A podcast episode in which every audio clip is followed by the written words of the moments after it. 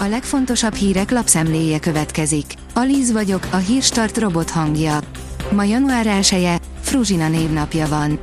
A gé hét írja, a többség hisz Istenben, de templomba már sokkal kevesebben járnak Magyarországon. Az emelkedő arányú istenhit nagyobb részt nem egy istenbe, mint konkrét személybe vetett hitet jelent, ami összhangban állna a zsidó-keresztény tanokkal, hanem valamiféle magasabb rendű szellembe vagy életerőbe vetettet. Orosz rakétákkal köszöntötték az új évet Kijevben, írja a huszonnégy pont hú. Nem sokkal éjfél után, néhány perccel azt követően, hogy Volodymyr Zelenszkyi ukrán elnök elmondta újévi köszöntőjét, az ukrán fővárosban és több más városban is megszólaltak a légvédelmi szirénák egy újabb orosz rakétatámadás miatt. Novák Katalin békét kívánt első újévi beszédében.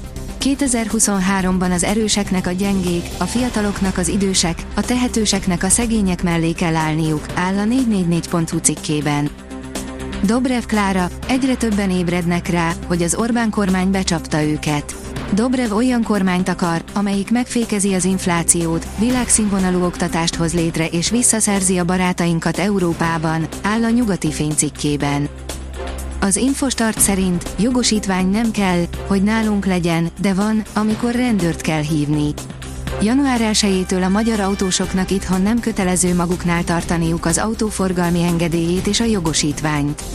Baleset esetén viszont továbbra is meg kell adniuk a kárrendezéshez szükséges adatokat. A privát bankár oldalon olvasható, hogy kétezer-huszonhárom, az új hidegháború senkit sem fog kímélni. Az általunk megismert globalizáció haldoklik. Ahogy nő a verseny és a feszültség a nagyhatalmak között, azok az energiahordozókat, az élelmiszert, a migrációt és a dezinformációt egyre inkább fegyverként használják fel. Hamarosan megtudhatjuk, mennyivel emelkednek a bérek, most ötszáznégyezer forint az átlagkereset. A jövő héten jelenik meg a statisztika a kormányzati szektor harmadik negyedévi egyenlegéről, az októberi keresetekről, a novemberi ipari termelői árakról, illetve a foglalkoztatottságról, a kiskereskedelemről és a munkanélküliségről is, áll a Növekedés cikkében. A magyar mezőgazdaság teszi fel a kérdést, lehet-e vadászni Moodyval? Aki szerint a válasz igen, a Simoncsi Csömöri László, aki a napi munkája során mindig viszi magával a kutyáit, vágásjelölésre, fiatal telepítés ellenőrzésére, bármilyen erdei feladat esetén. A mudik mozgékonyak, megerőltetés nélkül bírják akár a napi húsz-harminc kilométert. A Hír té vé írja, a horvát-magyar határátkelőkön a schengeni szabályok érvényesek éjféltől. Mostantól már megállás és várakozás nélkül kelhetnek át azoknak a turistáknak a százezrei, akik az Adriai tengerhez utaznak. Orbán Viktor, emlékezetünkben örökre megmarad a magas lelkiség példájaként, írja a napi pont hú. Orbán Viktor miniszterelnök a Vatikánba küldött táviratban emlékezett meg tizenhatodik. Benedek Emeritus pápáról, kiemelve, emlékezetünkben örökre megmarad a magas lelkiség példájaként tájékoztatta az em té i-t Havasi Bertalan, a miniszterelnök sajtófőnöke vasárnap. A Forbes szerint szorongsz a pénzügyeid miatt. Eszedbe ne jusson az ösztöneidre hallgatni. A háborús helyzet és az infláció kiváltó oka lehet a pénzügyi szorongásnak, amire azért is érdemes odafigyelni, mert az könnyen rossz és átgondolatlan üzleti és pénzügyi döntésekhez vezethet. A Magyar Nemzet írja, több magyar futballistának kritikus, sorsfordító lehet az év eleje.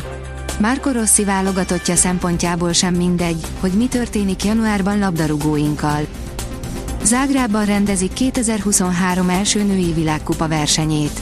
január negyedikén és ötödikén ismét a magyar határhoz közeli sípályán versenyeznek egymással a világ legjobb női versenyzői. Jelen pillanatban úgy néz ki, hogy a tavaszias időjárás ellenére sincs akadálya a verseny megrendezésének, írja a síelők.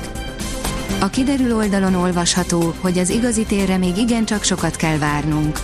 Rekordmeleg idővel indulhat az új esztendő, helyenként tizenhét fokot is mérhetünk.